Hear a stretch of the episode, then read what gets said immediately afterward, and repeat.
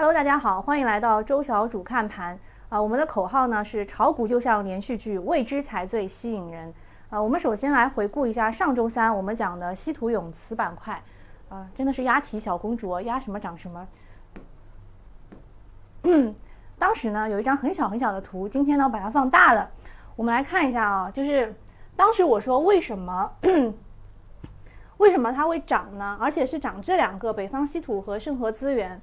首先啊，就是我们之前我是在去年的十一月份是发过一篇文章，是讲北方稀土的逻辑的啊。但是呢，当时我看好的是重稀重重稀土啊，我看好的是重稀土。但是啊，在这几个月内，特别是啊，比如说一月份，一月份的时候呢，轻稀土当中的这个啊，这个字我我只能读半边的字啊啊，这个女啊，这个女，它这个还有什么？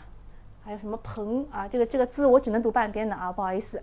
那就像这些新轻稀土呢，它普遍涨价都是涨了百分之十的，所以它的逻辑就变了。它从重金属啊，这个是什么战战略意义啊？战略意义就是我们要什么控制出口啊，什么之类的，像什么像轻稀土涨价逻辑开始转变了。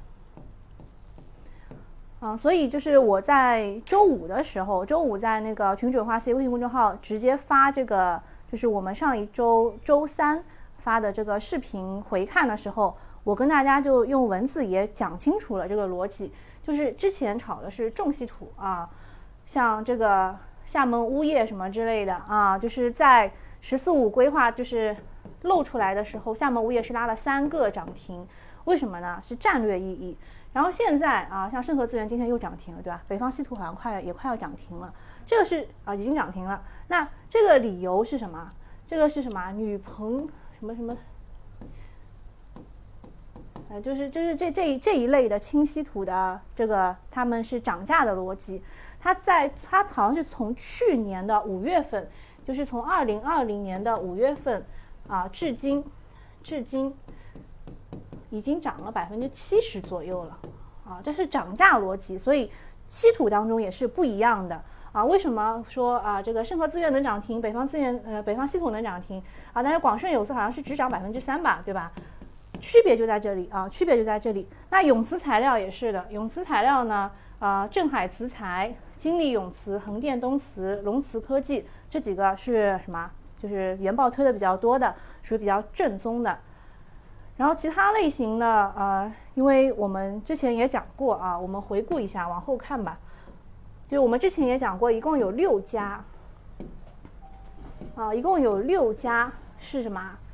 是受国家承认的啊，不是黑稀土啊，不是啊这种小作坊做出来的稀土，啊，就是这六家啊，就是这六家啊。广盛广盛有色其实也在其中的啊，所以它没有跌，对吧？它它是小涨小涨，然后。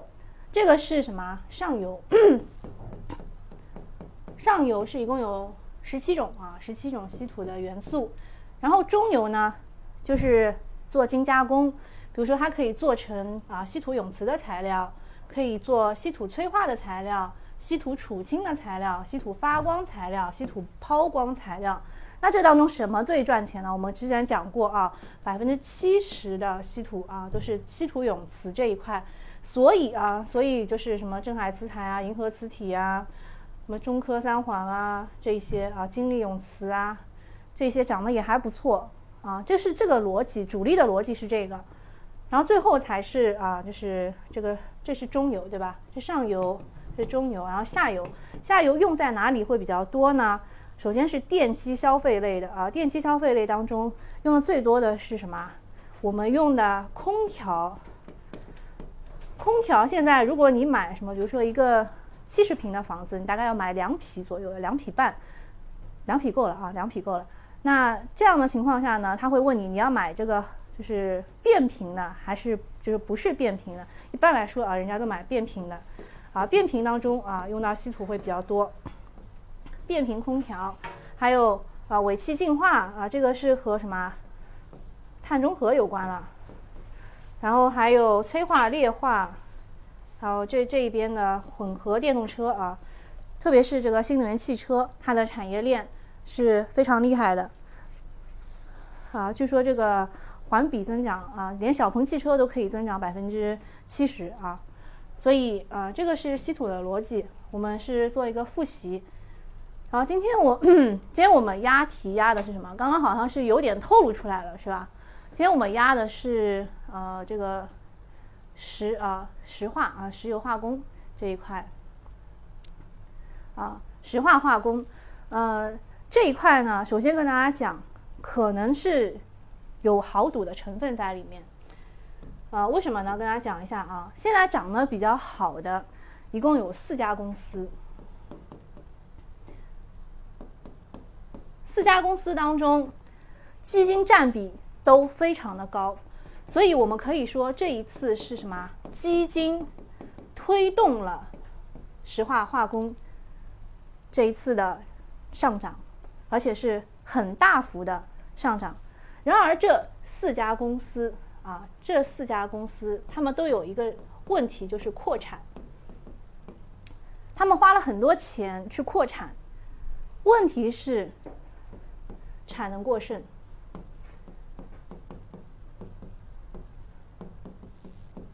就是我出我就是我造出来的这些东西啊，我产出来的这些东西可能用不完。那现在给他的一个逻辑是什么呢？就是出口，出口逻辑啊，说我们的什么 PMI 工业，PMI 工业指数是一直维持在五十以上的啊，一直维持在五十以上，而且就是不断的在增长。所以如果它的过剩产能能够出口的话，那这条线还能看一看；如果不能的话，那就是基金用自己的资金优势推动了。这个啊，石油石化化工的行业，还有一个问题，我不喜欢这个行业的两大原因，跟大家讲一下。第一大原因是它非常的杂，什么意思呢？就是它的上游是石油嘛，石油炼化出来的所有东西都可以叫做化工行业。就比如说啊，我们说的这个农药啊、除草剂什么之类的，其实也可以算在化工这个行业当中的。啊，今天慕容老师在现场，他问我新安股份为什么也被划到了这个里面，啊。就是第二个不喜欢它的原因是什么？因为它和石油有关。因为和石油有关啊，大家都知道原油宝这个产品已经没有了，对不对？原油宝为什么没有？因为原油被打到了负的啊，就是在期货当中被打到了负的，这个事情是百年啊百年难见的，对吧？那这个跟石油有关的是要看什么？什么欧佩克，还有欧佩克加。就是没有进入欧佩克的，全部进了欧佩克加。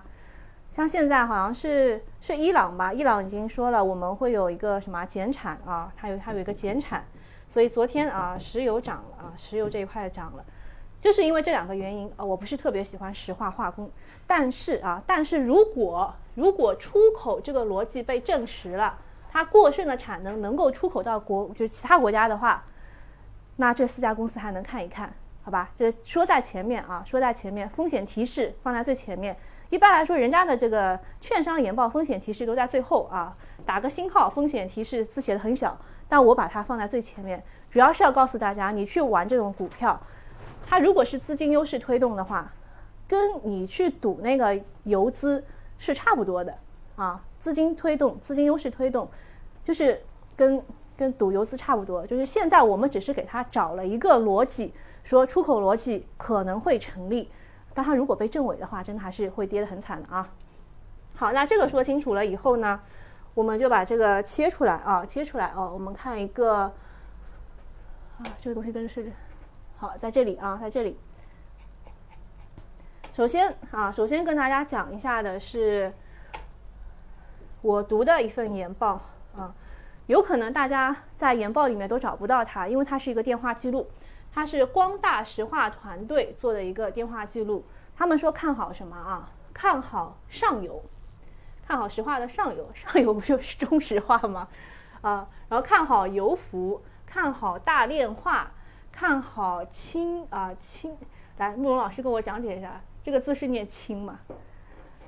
来，我给你写一下啊，大家也认识一下，这堂变成语文课了啊。丁丁是丁啊，丁啊，这个字念丁。看好清丁裂解，看好煤化工，看好化工龙头啊！他看好这么多，然后啊，然后理由仅仅只是呃欧佩克啊，欧佩克加他们啊可以减产了。然后中东的波斯湾产油大国在这一个呃在一月份减少了出货量，利好了利好这个提振。昨天晚上啊，国际油价持续上涨，创一年以来的新高。啊，布伦特原油上穿了五十八美元，美国原油上穿了五十五美元，重返了疫情前的水平。啊，这个是什么？他们看好的理由，第就是最最重要的理由啊，是原油，也就是就这些东西的上游啊涨价了啊，price 啊涨价了，这是他们最主要的看好理由。那接着呢，接着就开始胡吹了啊，开始了，他们认为。随着疫苗的逐步推广，全球疫情得到控制，大势所趋，下游需求有望进入复苏期。来看看这种词啊，用词有望，就是我也不知道会不会叠加了欧佩克加国家的主动减产，以及非欧佩克加国国家的被动减产，原油市场的供需格局有望从二零二零年的宽松逐渐转成紧平衡的状态。什么意思呢？就是我的什么？我供求减少了，因为我主动啊或者是被动的降低了我的产能，那我的需求如果没有减少或者还是增加的话，那这当中啊就是什么供需就紧平衡了。紧平衡的意思就是啊真的很平叉叉，我提供了比如说十块钱的东西，那我的需求也是十块钱或者是十一块钱啊，就是就就是紧平衡。啊，还是光大石化的化工团队他们预测。未来短中期内，原油供需的紧平衡状态依然会持续，因此上调了2021年的油价预期。我们刚刚也讲了啊，就是，呃，就是它的上游，它的上游就是油价啊，油价，石油的油价，石油的价格。那它上调了石油的价格，那所有的这个产业链都被它上调了，对吧？预计呢，2021年啊，就是在。五十五到五十六美元一桶的区间之内，那在这个区间之内，石化的产业产业链啊有望充分的受益。好，然后跟大家讲一下一个小知识点。现在呢，我们涨涨的逻辑完全都是按照产业链来涨的。就这两年，不知道大家有没有发现啊？像是苹果产业链啊，那一条产业链都涨了。像是特斯拉产业链，它是先从整车啊。它是先从整车涨，啊，然后我先先不写了，它从整车，然后涨到中游的这些器件啊零部件，最后涨到上游的矿，比如说钴矿、锂矿这种，它整条产业链都涨。那这个石油的产业链啊，如果按照它的情况来说的话，上游啊上游是啊供需紧平衡，那什么中游、下游其实都会涨，对不对？那现在涨的是它就是。这这一篇我们待会儿看下一篇，他现在看好的是中游，中游当中叫做什么？民营大炼化，大家记住这个词，可能会看到很多遍啊。就是你们可能第一次从我这里听说，之后你们会听到很多遍。那他们啊，这个还是还是这个光大石化的团队说，石化的产业链有望充分受益。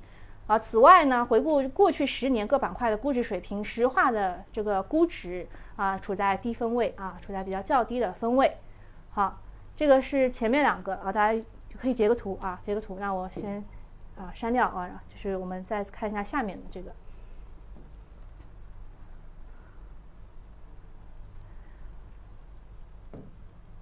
现在呢，我们具体来讲一下啊，一个是需求端，一个是供给端。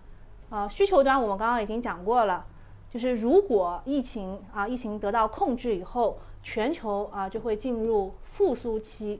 复苏期的时候呢，呃，看一下啊，这边有这个航煤、航空的煤，还有工业生产的柴油，还有啊，就这两个啊，都已经进入了复苏的状态，但是航煤。是什么比较比较弱势的啊？比较弱势的啊，有很多人来问我上海机场，啊，这个上海机场跟这个没有关系，但是可以跟大家讲一下啊，就突突然突然想到了，我们可以讲一下上海机场和什么免税店之间的关系。之前呢，上海机场是收什么？收摊位费啊，收租费的。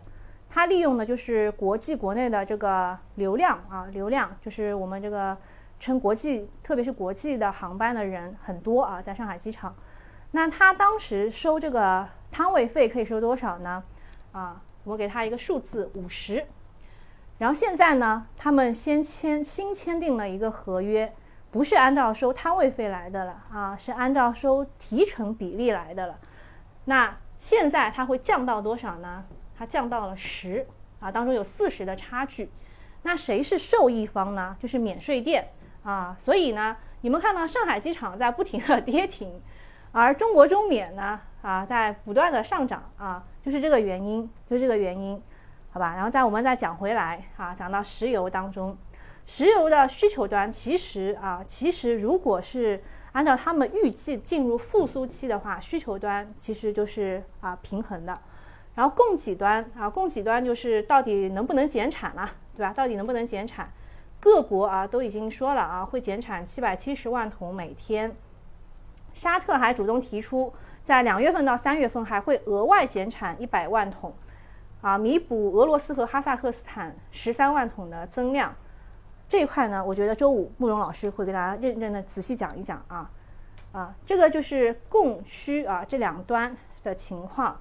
此外呢，原油的库存啊，库存从高位啊进入了正常的水平啊，所以就是首先就是供需已经什么紧平衡了，这个是目前的状态啊，目前的状态。那大家。就是比较看好什么啊？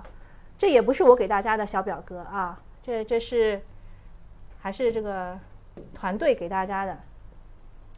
首先啊，这几个字大家记一下：民营大炼化这几个字，未来你会看到很多次。民营大炼化，谁呢？四家啊，呃，这个不知道为什么他啊进来了。啊，就这四家：恒力石化、荣盛石化、恒益石化、同坤股份。这四家当中有剪不断理还乱的关系。先跟大家讲一讲啊，比如说，比如说荣盛石化吧，它这个是第一名啊，民营企业当中规模还有这个啊产量都是第一名啊。荣盛石化，它呢是拉了恒益石化，拉了恒益石化一起来做的。啊，首先就是他们两个互相这个有有有这个勾连吧，然后呢，恒益石化呢又是为同坤股份提供的那个，就是就他们产出来的东西是给同坤股份的，然后同坤股份也介入了他们。那恒力石化呢和和恒益石化也是有剪不断理还乱的关系的。呃，这个我们可以给大家发一个福利吧，就是我已经发给牛妹了，大家可以去加她的微信要一下这三者之间。因为它是它是三份啊，它是三份三份研报，它一共有三份研报，讲了呃这个这个和这个之间的关系啊，但就是单单就反正讲了这四者啊有什么关系，然后也也讲也指出了他他们都是什么扩产产能过剩的，嗯，总而言之就是什么，总而言之民营大炼化的意思就是民企。民企通过啊，比如说像这个，呃，荣盛吧，荣盛好像是通过浙石化，反正进入到了，进入到了这个炼炼炼油炼产这个这个行业当中去，所以这个就是民企啊，进入到石油这个炼化当中去，叫民营大炼化。这几只个股啊，不不说假的，这几只个股都是基金。的重仓股啊，特别是广发啊，某些还有什么大摩什么之类的重仓股啊，就是基金经理在狂买啊，狂吹，然后研报也在啊不断的出，所以就是当中的风险和收益，大家可以去考虑一下啊。然后，然后是倾听裂解板块啊，这两个是就是卫星石化会涨得比较好一点，然后东华能源呢。呃，稍微差一点吧。还有煤制烯烃是宝丰能源啊，宝丰能源这只个股。油服板块的话，大家会比较熟，因为之前炒过一波。中海油服、海油工程、海油发展、石化油服、博迈科。说老实话，这几只都不太好啊。呃，特别是石化油服，它盘子又大，然后价位又低，特别喜就是散户特别喜欢，然后怎么都拉不起来。博迈科的话，之前那个张盟主是玩过的啊，张盟主玩过博迈科啊，其实也没赚什么钱。啊，如果大家想听顶级游资的话，我们就是已经制作完毕了啊，已经制作完毕，可以就是给大家发放一下啊。好好，那我们详细讲一下这个顶级游资的情况。呃，就是顶顶级游资呢，一共啊，不是这个吗？啊，好，有没有要求啊？我们插播一下。好，是顶级游资呢，我们一共会给大家三个工具。这三个工具呢是各有千秋的，你用一个也好，用三个就是互互相辅助也都是可以的。给大家三个工具，然后一张表格。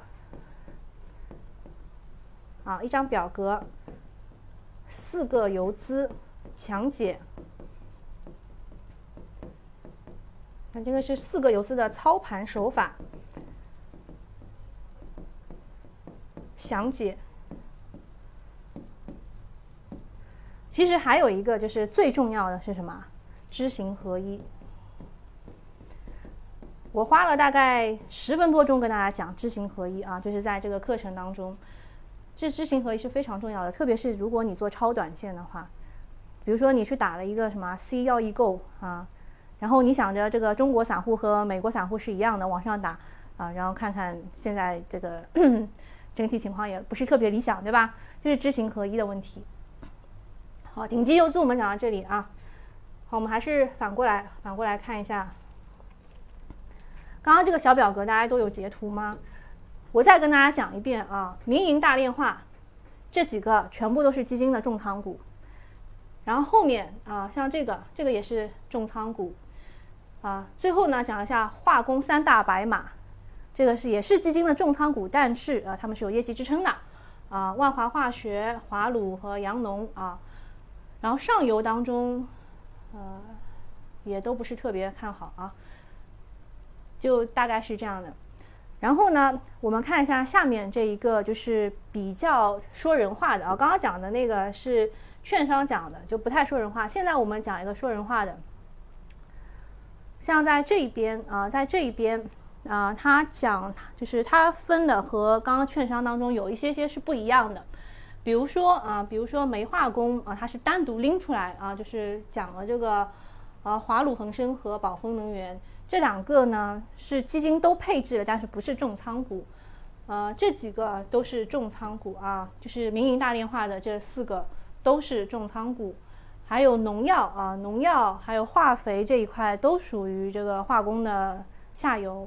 农药就是讲了阳农化工啊，这就是刚刚我们说的那只白马股，还有一只利尔化学。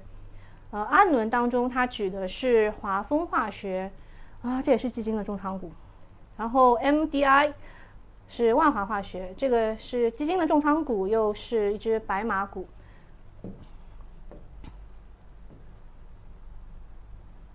嗯，还有钛白粉，钛白粉的话，之前是涨价逻辑啊，就是龙芒百利，最近好像还是继续在涨价啊，涨价逻辑。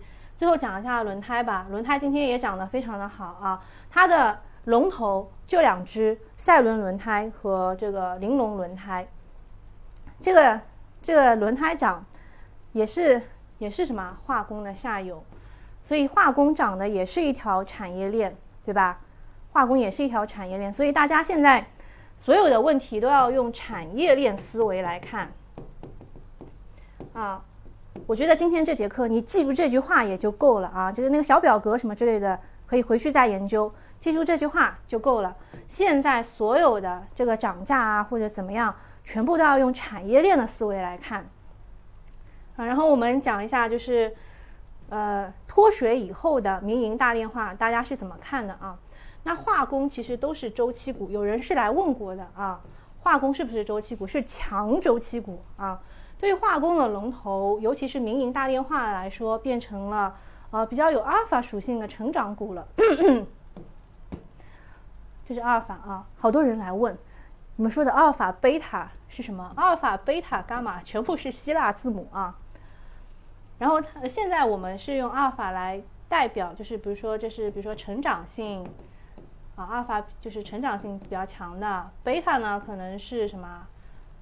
就是哎，贝塔是什么？就是稳定性比较强的。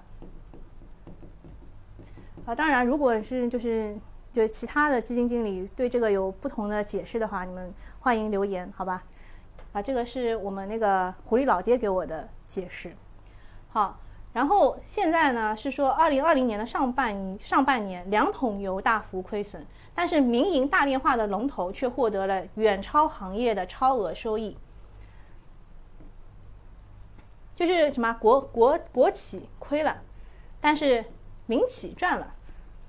核心的原因呢是民营大电话的龙头企业具有远远领先于行业的成本优势啊，这个是我们刚刚那个团队就是啊那个什么是兴业团队当没有讲的啊，但是他们是有一个成本优势，所以才能够在同行的行业价差条件下，通过极低的成本带来显著的超额利润。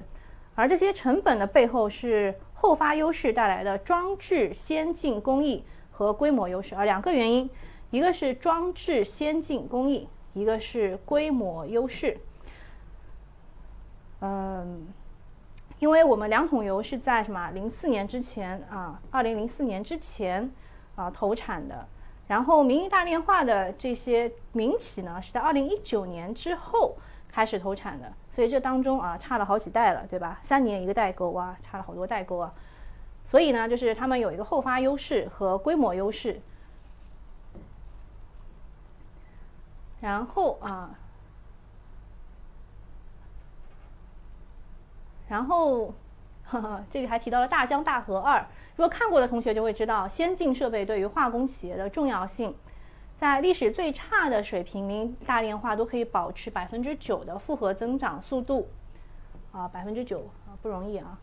一旦顺周期来临的话呢，会有更大的盈利能力。但是这边啊，这边他没他没有提到的一点就是什么？它的扩产问题，扩产问题会带来产能过剩，产能过剩啊，就是就是现在是有一个就是这些企业的军备竞赛啊，就是谁能够扩大产能。啊，有一个规模优势，谁就去可以去抢什么啊行业的龙头啊。然后它的第二个逻辑就是低估值，低估值我们刚刚是讲它一直是处于呃比较低的估值的行业，所以呢，它的龙头就是我刚刚说的四只股票：恒力石化、荣盛石化、同坤股份、恒益石化，在近期啊都是在呃历史极端底部。他们合计获得了两百零四亿元的利润，那个时候呢，整个板块的市盈率只有十六倍，啊，真的很低啊，十六倍。而同期呢，呃，其他的这个石化的行业的市盈率是三十八倍和四十倍，啊，你们对比一下这几个数字就知道了，啊，他们很低，然后他们啊比较高，也就是说它的什么成长性比较好。估值呢，却只有传统的炼化企业的一半，所以呢，啊，但是如果你现在去看的话，很多人现在是，啊，比比较比较感兴趣的就是估值，对吧？就是三十八倍有没有到？还有还有，最后警告一下，短期不要去追高，如果想买的话，一定要低吸。现在它就是啊，就是在一个加速加速的过程当中。那我们就随便打开一只个股来看一下吧，就荣盛石化吧。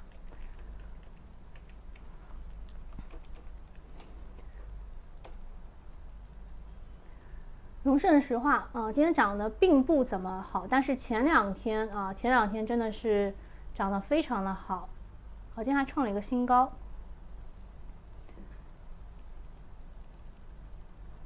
哦，大家看一下这边啊，大家看一下这一边。它的动态市盈率是三十五点四，啊，三十五点四。还记得还记得二零二零年我说的其他的就是国企他们的市盈率是多少吗？三十八到四十五之间。你看一下啊，它其实还是有上涨的这个空间，它的这个估值还是有上涨的空间啊。然而它已经涨成这个样子了，是不是一定要？啊，一定要低吸，对吧？等他回来，等他回来啊。好，我们今天 这个民营大炼化的化工板块就讲到这里了。